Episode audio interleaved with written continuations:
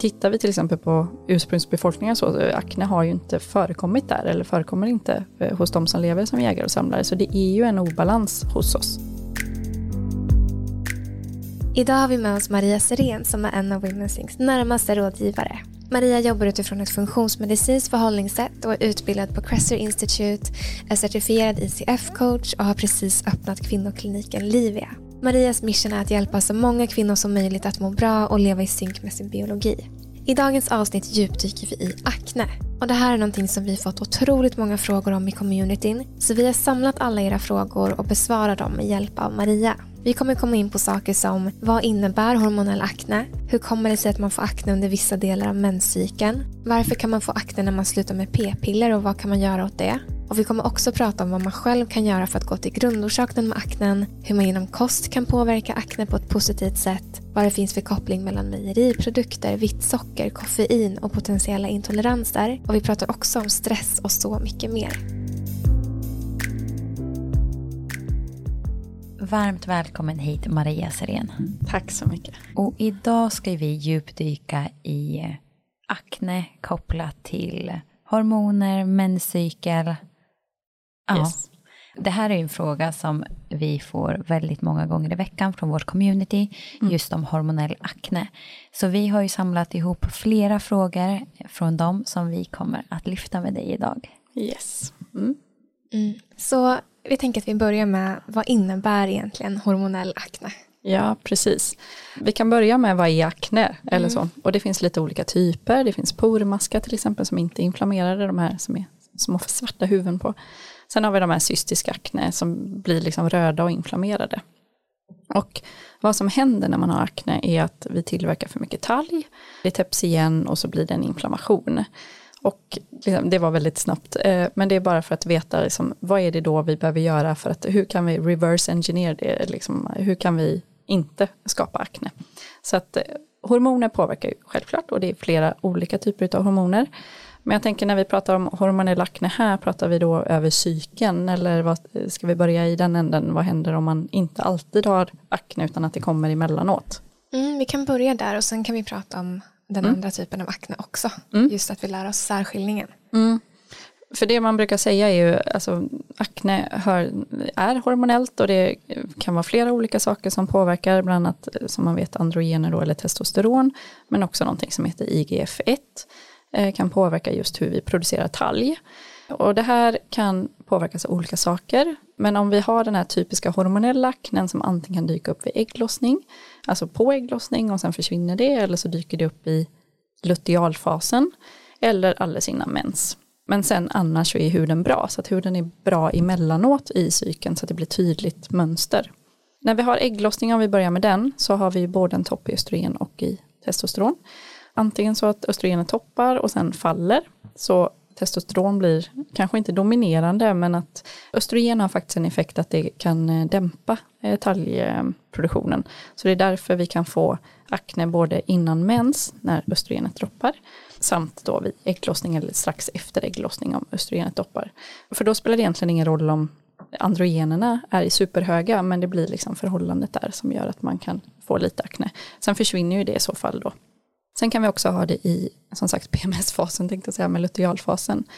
Och eh, progesteron kan också påverka talgproduktionen. Jag är lite osäker, jag tror inte att det egentligen är progesteron i sig. Jag vet inte exakt hur det är, men jag gissar på att även, för alla som har progesteron har ju inte akne. Så att progesteron i sig är ju inte ett problem, precis som testosteron egentligen i sig inte är ett problem. Frågan är vad har vi det i kombination med? Och då tänker jag återigen här att, för vi kan nämligen eh, det är inte bara äggstockar och eh, adrenals, alltså binjurar som tillverkar könshormoner. Vi kan också konvertera i huden. Och här har vi ju, eh, så att om vi har en benägenhet för det så kanske hormonerna är, tar vi ett blodprov så ser det normalt ut, men vi har en ökad konvertering just i huden. Och då tänker jag återigen här att hur är stress, hur är blodsocker, vad är det som gör, som sagt, så att jag tror inte att liksom progesteron är ett problem, eller det är ju inte ett problem uppenbarligen, men eh, vad är det för andra faktorer som också inverkar? Så utifrån det du har sagt nu så är det så att man har hormonell akne som är mer kopplat till cykeln så är det att man kan få det under vissa delar av exempel menscykeln. Ja. Om man kollar på den andra delen då, att man har ja, men akne hela tiden. Mm. Är det också hormonellt? Ja, och det kan vara olika delar och de här kommer ju gå ihop i varandra. Men jag tänker för att göra det enkelt för den som lyssnar så kan man ju liksom beta av några olika liksom, ehm, steg för att komma till rätta med akne. För tittar vi till exempel på ursprungsbefolkningar, så, eh, akne har ju inte förekommit där, eller förekommer inte eh, hos de som lever som jägare och samlare, så det är ju en obalans hos oss. Och det är kopplat till som sagt en ökad talgproduktion och sen att det täpps till. Och, och huden har ju olika sådana här talgproduktion på olika delar. Det är därför vi är väldigt benägna i ansiktet men också på ryggen, axlar och bröst. Det är nästan ingen vad jag vet som har akne på smalbenen men väldigt många är väldigt torra på smalbenen.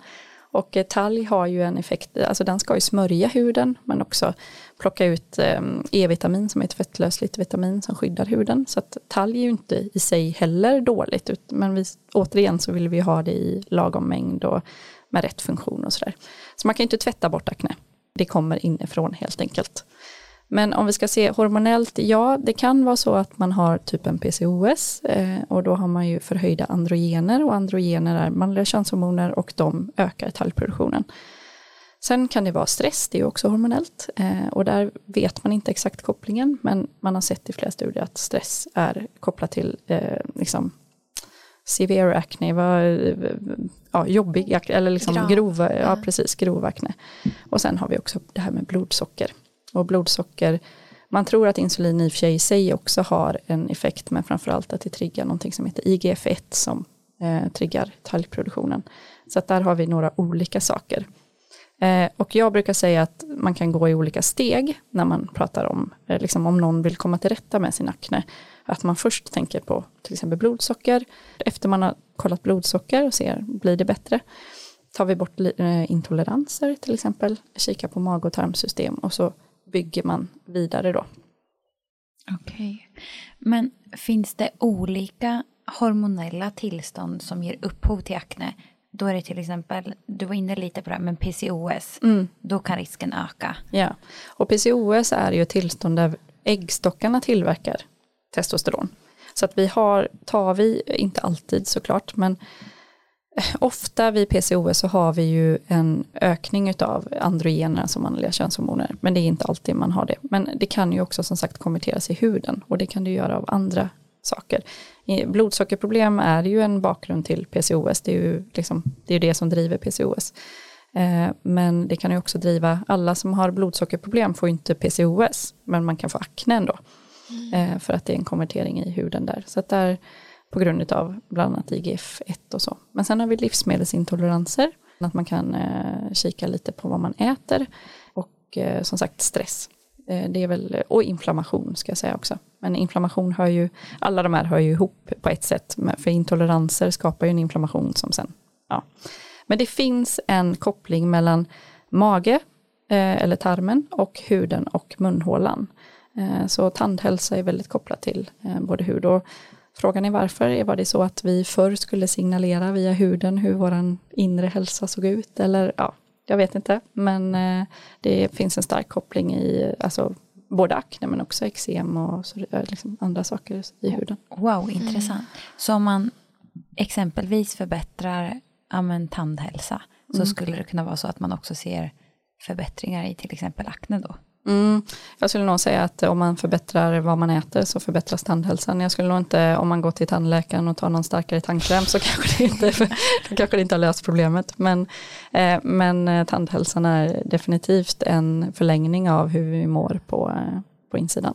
Mm. Så akne är helt enkelt, eh, som, som jag sa förut, du kan inte tvätta bort akne. Du kanske kan liksom dämpa det lite med olika behandlingar. Men vad jag tänker är ibland att man kanske, i och med att talgen faktiskt har den här funktionen som den har, att skydda oss mot solstrålning och liksom transportera ut viktiga näringsämnen också i huden. Så ja, det är svårt, eh, jag, jag, jag tror inte att man ska överdriva liksom skrubbandet och så, utan mm. mer jobba på insidan. Och du var inne på eh, förut det här med att man kan få akne på olika ställen på kroppen som till exempel i ansiktet, på käken, med kinderna, pannan, eh, bröstet, rumpan, ryggen. Mm. Alltså spelar det någon roll var någonstans på kroppen man får akne? Indikerar det olika saker? Det kan göra det. Jag har inte sett jättemycket som stödjer, men liksom, om, om jag tittar på erfarenhetsmässigt, så många tjejer som har eh, hormonell akne, alltså det som kommer och går, då brukar det ju vara på käkbenet och då är det framförallt i lutealfasen kopplat till ja, progesteronet då. Och eh, har man på kinderna och kanske den här lite mer grövre, att det är ganska mycket akne, då skulle jag titta på saker som inflammation och intoleranser, hur mår mag och tarm, vad har vi för tarmflora där? För tarmfloran påverkar också eh, akne, man vet inte exakt hur den gör det, men man har sett vissa eh, arter som, och svamp kan faktiskt också påverka om man har svamp. Mm. Och om man har då till exempel, för jag kan känna igen mig det här med att ibland så får jag finnar på, Käk, ja, runt ja. käk, ja, längst bak liksom på käken om man säger. Mm. Eh, vad ska man göra för att undvika det? Ja, då är ju frågan varför den uppstår. Som sagt, det, det, våra hormoner i sig är ju inte, utan det blir ju multifaktorellt, att det blir en samling av saker som råkar hända som får det här utfallet och mm. vad man är benägen till. Eh, så att jag skulle kika på de här Först och främst har vi, om, om man har mycket problem med sin mage så kan man såklart kika där. Eh, men annars eh, ja, blodsocker och sömn och eh, att man börjar i dem, den änden och stress. För det är väl ofta kanske de två grejerna som driver det. Mm. Även om väldigt många idag har faktiskt problem med sina magar så där är det också en stor drivfaktor. Mm. Och du har varit inne på det här att det kan skilja beroende på vart man är i menscykeln. Och när vi ställde frågan till community så handlade det just om det och det tycker jag att du har svarat på. Men om det är så att man har en regelbunden cykel och ägglossning men att man ändå får akne. Mm. Är grundorsaken de här sakerna som du säger nu? Ja, alltså akne är ju ett tecken på att det är någon obalans. Sen är ju inte allt helt kartlagt med akne och många blir bättre men så kan man inte riktigt säga kanske vad, vad det var som gjorde det. Jag tänker akne på rygg och så kan ju förvärras utav kläder. Det kommer inte skapas utav kläder men det kan ju förvärras att man till exempel har syntet eh, tajt och svettas och sådär. Eh, men eh, när man har fixat blodsocker skulle jag gå på och kolla om det finns några intoleranser som kan driva det och det kan ju vara gluten och eh, mejerier. Har vi den typen av intoleranser så har vi ju en tarm som inte mår så bra. Eh, men mejerier innehåller ju eh, två stycken proteiner som heter dels vassle och dels kasin. Och vassle höjer insulin och kasin höjer IGF-1 så att här har vi två stycken drivfaktorer då för det. Och, eh, så att många blir ju faktiskt bättre av att utesluta mjölk, även om det kanske inte är jätte så här, jag vet inte hur mycket, mm, det finns ju studier som visar mm, ja, både att det inte har någon effekt och har någon effekt, men man kan ju alltid prova det, precis som man kan prova gluten. Men återigen, om vi byter ut det då kanske mot glutenfria produkter och det är faktiskt liksom blodsocker som driver det så får vi inte sån effekt. Men ja, där kan man tänka på olika intoleranser. Det kan också vara soja, det kan vara nötter och frön, eh, kan vara majs, eh, ja, sådana olika intoleranser som man kan kika på. Men är det alla typer av mejeriprodukter som man ska utesluta eller minska på? Både ja och nej. Det är ju proteinerna i mejeriprodukter som kan driva det här hos vissa personer, eh, vad man tror i alla fall. Eh, och tittar man på fullfeta produkter och ost så har ju inte de lika mycket eh, utav de här proteinerna. Så att de är ju, om man jämför det med typ kvarg och keso och sånt så innehåller ju de mycket mer proteiner. Så att eh, Alltså ostar brukar ju vara safe men jag tycker om man ska testa så tycker jag att man ska testa eh, och då utesluta gärna liksom både gluten och mejeri samtidigt eh, och så får man ta in det sen igen och se vad som händer. Det man kan komma ihåg med akne är ju att det kan ta ett bra tag innan man ser resultat och jag skulle i alla fall ge det om åtta veckor. Och det kanske låter jättelångt för de som lyssnar, men eh, ja, låta det gå lite. Mm. Ja, men bra att veta. Eh, om vi kollar på näringsämnen i stort, vilka mm. näringsämnen har man sett ha en koppling till just akne? Ja, och det här är också dubbelt tänker jag, för näringsämnen som vitamin A, zink eh, och så har ju såklart en, liksom, det påverkar huden, men frågan är om man har sett att det här näringsbrister förekommer hos dem med akne, men frågan är, är det på grund av andra saker eller är det, ja, eller är det bara liksom ett, inte sammanträffande, men att det här också är en ett, liksom förlängning i det. Eh, så absolut kan man tänka att man behöver ha in omega-3 fetter och vitamin A och zink. Men jag tror inte att tillskott av det kommer lösa upp en akne. Eh, så. Men när man får in det så huden behöver ju de här eh, ämnena för att fungera såklart. Men mm.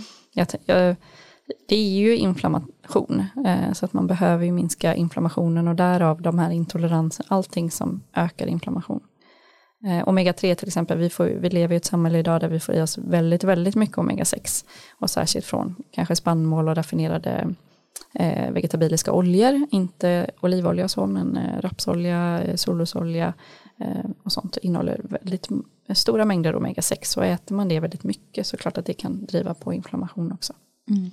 Så om jag förstår dig rätt, så är det så att man har akne, så kan man använda kosten som ett verktyg för att minska eller bli av med det. Absolut. Men man kommer behöva men, ha tålamod och vara konsekvent. Mm. Och där det egentligen första steget blir då att kolla på alltså mage och tarm och om man har några allergier exempelvis, mm. någonting som man inte tål. Precis. Och då kan det vara så att ett alternativ kan vara till exempel mejeriprodukter. Mm. Att minska eller utesluta på det. Mm. Och då var det de som innehåller ja, men högt i mjölkprotein. Ja. Och då, då kan det också, vissa tar ju till exempel eh, ja, men proteinpulver i form av vassle eller någonting sånt. Och det kan ju också driva eh, hos vissa personer ska jag säga, inte hos alla. Men... Mm. Mm. Och sen så mjölk, eh, mejeriprodukter var en del. Gluten var du inne och touchade på. Mm. Det kan ju skapa inflammation i kroppen som i sin tur kan driva. Behöver absolut inte göra det hos alla, men det kan göra det. Och sen har vi det här med blodsocker eh, som också kan driva eftersom insulin kan trigga dels i sig men också via IGF-1 vad man tror, det kanske finns fler mekanismer. Eh, sen har vi stress och mm. stress vet jag inte exakt hur den mekanismen funkar, men stress, eh, det är väl också någon annan hormonell väg, eller kanske samma som insulin, jag vet inte. Men eh, stress eh, har jag sett ganska ofta påverkar akne. Mm. mm. Och därmed bara vitt socker. Mm. För det vet jag att många ja, men, har pratat om, att genom att minska på vitt socker så har man kunnat bli bättre med aknen. Mm. Hur, hur, tänker du där? Mm. Allt som underlättar för blodsocker. Mm. Okay. Och minskar man vitt socker så äter man ju ofta något annat också. Eh, jag, jag, tänker också det här med att minska olika typer av produkter, speciellt kanske snabba kolhydrater och gluten. Alltså det finns ju ingen negativ effekt av att göra det. Så man kan ju, lider man av det här så tycker jag absolut att man ska prova, för det finns ju ingenting du går miste om i det. Eh, så för det, ofta byter du ut det mot någon annan näringsrik mat. Mm. Och en annan fråga som vi fått mycket från communityn är om det finns någon koppling mellan koffein och akne. Ja, alltså det skulle väl i så fall om man är väldigt liksom, stresskänslig i det systemet. Sen vet jag inte om just koffein i sig så, men det kan ju absolut eh, ja, vara var droppen som får bägaren att rinna över om man säger mm. så. Det kan ju många grejer vara. Så att det skulle jag eh, och som sagt, ha koffein, om det nu, för det kan ju påverka en cykel. Och som sagt, lågt östrogen kan ju göra att vi får akne. Eh, och det är inte helt ovanligt till exempel när vi går till menopaus. Eh, och där östrogenet sjunker och även om man inte har höga nivåer av testosteron och DHEA då så kan man ändå få akne för att östrogenet inte finns där och ja, styr eh, upp situationen så att mm. säga. Och jag kan tänka mig att det är många som lyssnar nu som ja, har fått med sig många liksom, insikter på grundorsaken till varför har jag akne? Mm. Sen kan jag tänka mig att man lyssnar nu också bara, men okej, hur ska jag gå tillväga ja. rent praktiskt? Ja. För jag vet att många har skrivit att man går till läkare och det, en, ja, mm. det enda man får där är antibiotika. Men om det är så att, för det kan ju vara så att många mår bra vad mm. man tror, eh, men att grundorsaken är just de här sakerna som du har nämnt. Precis, eh, och antibiotika skriver man ut för att man vet att det finns en koppling med mage och tarm. Eh, och eh, jag kan tycka också ibland så här, om man till exempel får det, eller har provat det över åren och så håller det ett, två år och så kommer det tillbaka sen igen. Då är ju det ledtrådar också i vad är det som driver det hos dig. Funkar det antibiotikan? Ja, men då kanske vi har någonting i mage och tarm som driver eh, eh aknen. Eller har man fått det här isotretinoin till exempel som är ett eh, A-vitaminpreparat, det hette Roketan förut. Eh, man har väl ändrat någon eftersom det eh, drogs in, det preparatet. Men det är ett vitamin A som gör att eh, ja, talgkörtlarna krymper bland annat och så tillverkar inte lika mycket talg men det kan ju göra att man blir väldigt torr till exempel. Eh, och det finns jättemycket bieffekter utav både isotretionin och eh, antibiotika såklart. Men det kan också vara som sagt ledtrådar till vad är det som händer. Har vi en ökad konvertering i, i huden eller har vi som sagt en PCOS eller och lite som, eh, ja, nu, nu har vi spelat in ett annat avsnitt om blodsocker och där kan man ju verkligen lyssna på vad är det som driver ett blodsocker. Det behöver inte bara vara vad vi äter utan när på dygnet äter vi och hur lever vi i övrigt. Eh, så så att, sådana grejer skulle jag också eh, kika på. Sen kan man ju få akne efter p-piller också. Mm. Det kanske ni skulle ta upp. mm, men det är perfekt att du ja. nämner det, för vi tänkte precis gå in på det. Att det är väldigt många som har skrivit också just det här med att man får eh, akne när man har slutat med p-piller. Så vad, ja, men vad finns det för koppling egentligen mellan akne och preventivmedel? Ja, då finns det ju de här, eh, det är ju gestagener, det är syntetiskt progesteron som finns i de här eh, eh, p-pillerna, till exempel jasmin som är väldigt effektivt för att göra huden superfin och len. Men de här gestagenerna kan också imitera androgener och liksom blockera det, eller vad man ska säga. Så att, och dels så ställer det ju såklart in ägglossningen som gör att vi inte får den här hormonella, så det är ju en hormonell akne vi pratar om nu då. Och det trycker ju ner så att vi blir som jag säga, barn eller eftermenopaus. Eller vi, vi har ju inte de här hormonerna som jobbar för oss, eh, som våra egna hormoner. Så sen när vi slutar med det så kan det bli liksom en så här, ja ni vet en slangbella som man har dratt jättelångt bak och så släpper iväg. Um, så det beror lite på, man kan absolut förebygga lite innan man avslutar p-piller genom att såklart ha, ha koll på sin hälsa tänkte jag säga, men ta hand om sig. Men det är inte säkert att man kanske helt blir av med övergångssymptom.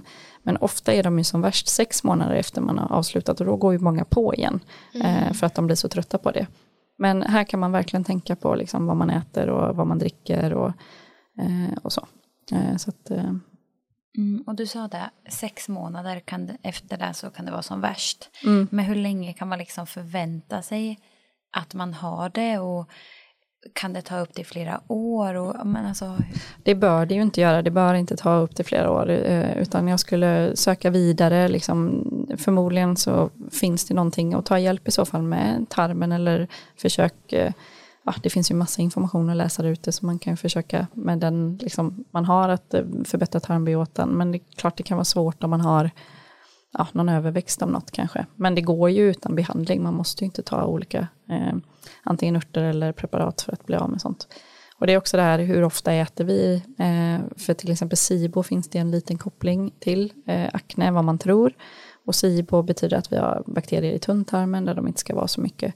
Och det tror man också beror på att vi äter alldeles för ofta. Så det, ja, det finns mycket sånt. Sen vågar jag inte riktigt säga hur vetenskapligt belagt det är. Men det finns eh, mycket stories kring att man blivit av med akne när man har lagt om. Eh, men bara för att man provar till exempel, säg att man provar att utesluta gluten och mejerier och så händer ingenting. Det finns ju steg vidare att jobba på. Mm. Säga. Så om man ska sammanfatta, om man slutar med p-piller och får hormonell akne. Mm. Dels måste man låta det ta tid. Det mm. kan ta mer än sex månader. Mm. Eh, och det man ska göra är egentligen att kolla över livsstilen på det sätt vi har pratat om innan. Ja, precis. Med socker och eh, stress. Eh, sov på rätt tider, för att, bara för att man får sina åtta timmar, om du går och lägger dig vid två på natten och sover till tio, så har inte det samma effekt på kroppen, för förmodligen kommer du liksom inte äta på de tiderna vi gjorde för och sådär heller, utan att man, ja, sen vet jag att det finns nattjobbare här och det, ja, eh, då blir det ju skit. Men man kan ju försöka så gott det går, att man äter på dagen och, och sover på natten. Ja, och jag tror det är viktigt bara för de som lyssnar som har det, för jag förstår att man kan tycka att det är jobbigt. Jag har mm. själv inte haft den problematiken, så jag är väldigt ny i ämnet. Men bara vetskapen av att det kommer att gå över, för jag kan ju tänka mig att när man är i det så ser man bara så här, men kommer det här aldrig ta slut? Mm. Och att en dag kan kännas lång tid och att då prata om sex månader är superlång tid. Men att mm. vet man att det har ett slut och att man också går till den grundläggande orsaken, för det är det som blir grejen att många får p-piller utskrivet. Mm. Och sen för att bli av med akne, men sen kommer de ändå få tillbaka den. Precis. Eller så tar man antibiotika och det är bra för en liten stund och sen kommer det tillbaka. Mm. Så att våga vara uthållig ja. i att jag går till grundorsaken och det kommer göra att symptomen sen försvinner förhoppningsvis för alltid. Exakt, precis. I dagens avsnitt vill vi tacka vår magiska sponsor Unika Superfoods. Ja, vi är så glada för det här samarbetet och för er som aldrig har talat om Inika så är det ett nytt svenskt holistiskt brand som precis som Women's Inc är grundat av kvinnor. Mm. Och anledningen till att vi älskar Unika är ju för att deras produkter är gjorda på naturliga ingredienser och att de är helt fria från tillsatser. Mm, det här är så viktigt för oss. Och vi satt ju precis och tog en kopp chica roast och en bar. Och då kom ju vi in på det här att vi har ju under ja, men ganska många år pratat om att vi längtat efter en bar som innehåller bra saker. Verkligen. För ibland är det ju så att man bara vill ha någonting snabbt och enkelt. Och det har ju verkligen inte varit lätt att hitta ett bra alternativ som har bra innehåll. Nej, alltså det har typ inte funnits innan. Nej. Och Inika har tre smaker på sina bars. Så om du älskar kokos och choklad så kommer du älska deras Coconut Chocolate Bar som bland annat innehåller kokos, kakao, MCT-olja och cikoria. Mm, alltså den är underbar. Mm. Och deras almond chocolate bar är också helt otrolig om det är så att du älskar choklad. Och när det kommer till smaker, jag går alltid till choklad. Jag skulle säga att den här är perfekt för mig när jag kan få ett sötsug i fas 3. Mm, oslagbar. och den tredje smaken är Blueberry Cashew. Och jag brukar egentligen inte vara så jättemycket för bär och frukt i bars. Men den här är verkligen supergod. Och det är underbart att få i sig lite extra antioxidanter i kombination med cashewnötter. Mm. Och jag skulle säga att den här smaken är ju den typiska fas 2-baren när man inte är lika sugen på sött eller något chokladigt som man kanske är i början av fas 1 eller i fas 3. Mm, verkligen sant.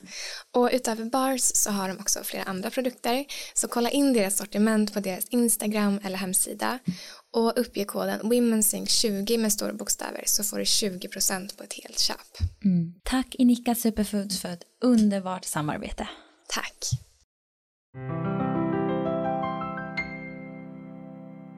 Ja men precis som du var inne på Sanna, det är många som skriver också som har haft akne från början och att det är därför man börjar med p-pillerna. Mm. Och ja, att då sluta och så kommer det tillbaka, att det kan kännas väldigt så här hopplöst. Mm. Men är det samma för dem då? Det är samma steg man går igenom? Ja, precis. Även alltså, som tonåringar, det är väl Alltså, ja, jag, jag, tror ju alltid att akne är en obalans. Jag, I och med att man har tittat på ursprungsbefolkningen och finns inte akne. Så att eh, det är ju någonting som kroppen försöker liksom säga. Eh, som inte eh, tål eller funkar i vår livsstil. Men sen, ja, det, det, kan vara svårt att komma till, eh, till, det finns personer som har ganska komplex akne, men för väldigt, väldigt många så räcker det med de här blodsocker och ta bort in, eventuella, testa eventuella intoleranser. Och då var det som sagt, man kan, man kan ju även vara känslig för nötter och frön och soja och andra ämnen, det behöver inte bara vara gluten och eh, mejerier. Och jag skulle inte rekommendera att man testar en i taget utan tar bort allting på en gång och så för in det igen. För att annars, om man bara testar en sak i taget så missar man det här om det finns flera grejer som man kan reagera på. Okay. Men så om det kommer någon till dig, mm. eh, för jag tänker det är få kanske läkare eller specialister som kollar på helheten på det här sättet som du pratar om det. Mm. Men om det är så att man kommer till dig med akne, gör du någon form av test då för att se om man har intoleranser eller hur gör man? Både och. Alltså jag har märkt väldigt, väldigt många blir ju av med sin akne med några enkla knep och då som sagt vissa intoleranser och att man städar upp i blodsocker och sådär. Och då behöver man inte betala för de här dyra testerna så att jag tycker om att jobba i steg och och sen eh, har man kommit så pass långt där, men då gör vi ett, till exempel ett tarmbiotatest och tittar, eller SIBO eller någonting och tittar på hur det ser ut där. Och så får man stega sig in för att ja, det blir mest prisvärt för den som gör det och många hemma kan ju testa sådana här saker redan nu. Liksom. Men det är klart det kan vara lättare ibland att gå till någon för att veta, ja, inte gör jag tillräckligt här, men är, är det rätt sätt att gå tillväga liksom? Mm. Eh, för att testa akne. Men, eh, mm. Mm. Och där öppnar ju ni en klinik mm. så att eh, man kommer kunna vända sig till er om man har den här problematiken och man känner att men jag har gjort det jag kan själv och jag känner ingen skillnad eller man inte vet vilken ände man ska börja mm. i så finns ju ni. Ja. Jag vill också bara säga där, det är faktiskt ganska många som har akne som åker på semester och alltså upplever att det blir mycket bättre, kanske inte helt läker ut, men att det blir mycket bättre. Så det är också, det, vi får ledtrådar hela tiden i, eh, eh i våra liv. Mm. Ja, men så intressant. Så bra att veta hur, hur börjar man om man om man känner att så här, men det här känns så svårt att det går också att ta hjälp mm. i den här processen. När det kommer till hudvårdsprodukter, vi var inne på det här att du sa att man kan inte tvätta bort akne. Mm. Mm. Men när det kommer till hudvård och smink, hur ska man tänka där? Ja, precis. Man kan inte tvätta bort det, men man kan absolut förvärra det med fel produkter eh, genom att täppa till ännu mer och skapa, för det som skapas då är att bakterierna får växa till sig och så blir det en immunologisk, alltså kroppen anfaller det för att det, det är ju någonting som inte ska vara där. Så att med och sen förstår jag, liksom, har man mycket problem med akne så kanske man sminkar sig ganska mycket för att täcka det. Eh, och då kan det ju liksom, mm, ja, det kan ju också hålla igång det. Det är inte det som gör det från början, men det kan ju förvärra det.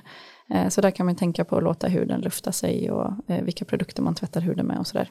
Men som sagt, jag, jag, vet inga produkter som direkt tar bort akne. Och det finns ju den här aknatack och sånt också. Jag vet inte, det är, förutom eh, antibiotika och isotretinoin så finns det en kräm som man kan lägga på. Eh, och det är väl något bakteriehämmande, jag vet inte om det är även i kortison i den. Men alla hjälps ju inte av det heller. Och då kan man också återigen, allting är ledtrådar, så jag förstår att man ibland vill kanske ge upp hoppet men ingenting funkar, men det är fortfarande ledtrådar till vad grundproblemet är. Funkar det, funkar det antibiotika eller funkar akneattack eller funkar liksom, vad är det som driver det?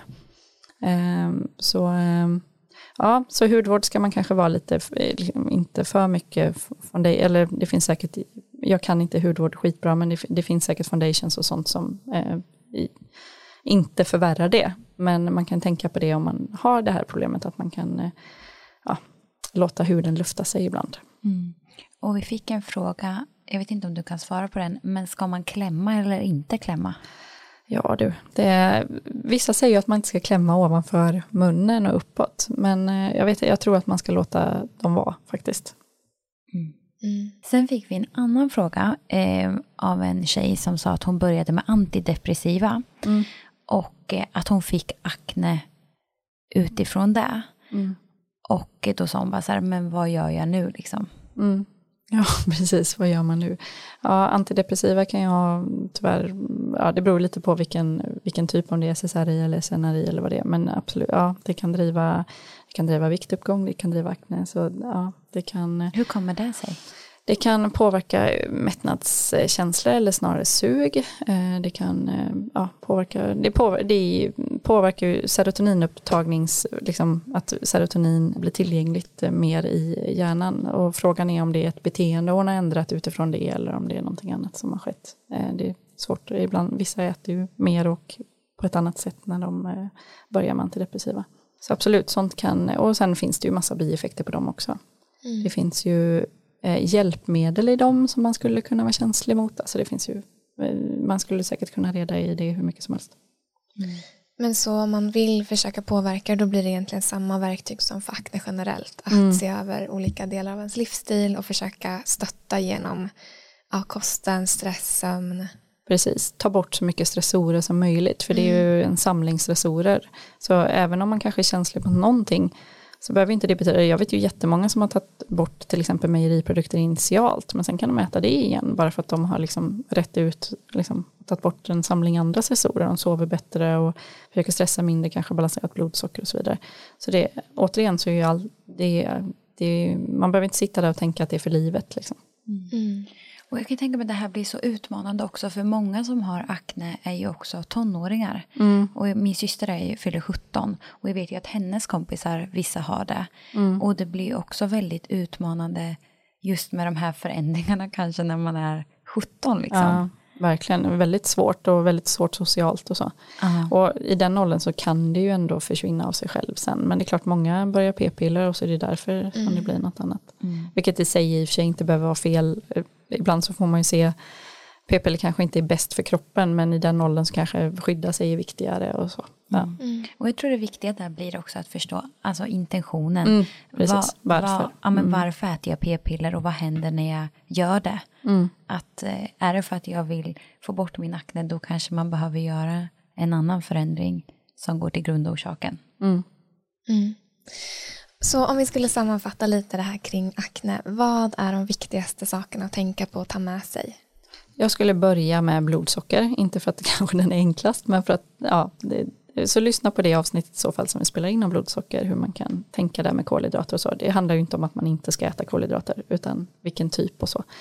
Eh, så socker, eh, snabba kolhydrater.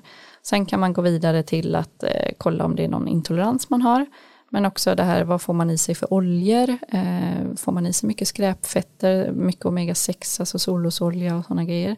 Får man i sig några bra omega-3?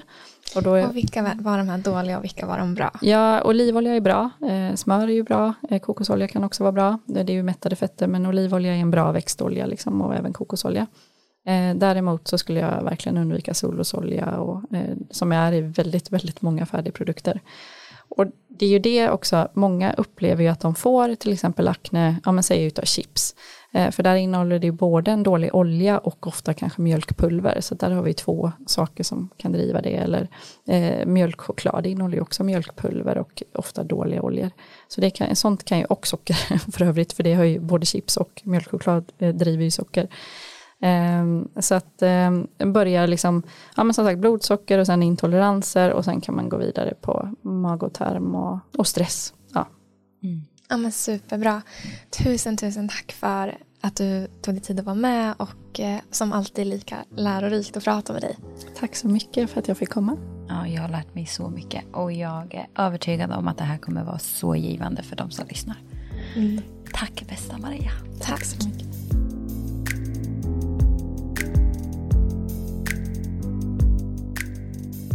Vi vill bara passa på att lyfta vår nya produkt Chica Roast. Ja, det här är en så efterlängtad produkt för alla oss som vill minska på vårt koffeinintag och har letat efter ett alternativ till kaffe. Ja, för vi har ju faktiskt letat och letat efter ett alternativ som ja, skulle påminna om kaffe i smaken men som inte rubbar hormonerna och inte urlakar kroppen på viktiga näringsämnen. Och Chica Rose blev helt enkelt svaret på vårt sökande. Precis. Och Chica Roast är gjord på 100% ekologisk cikoria-rot och har en smak som påminner väldigt mycket om kaffe med de här rostade och nötiga smakerna men samtidigt har en hint av choklad och lite sötma. Den är ja, men, så god och vi vet ju hur viktig ja, men, den första koppen kaffe är på morgonen för ja, men, många av er och ja, men, nu har vi äntligen hittat ett alternativ som toppar kaffe.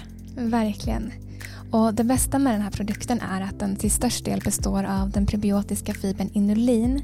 Och inulin kan ha en mängd positiva effekter för både matsmältning och även för blodsockret. Och dessutom så har den lugnande effekter så man kan dricka det på eftermiddagen och på kvällen utan att det påverkar vår sömn.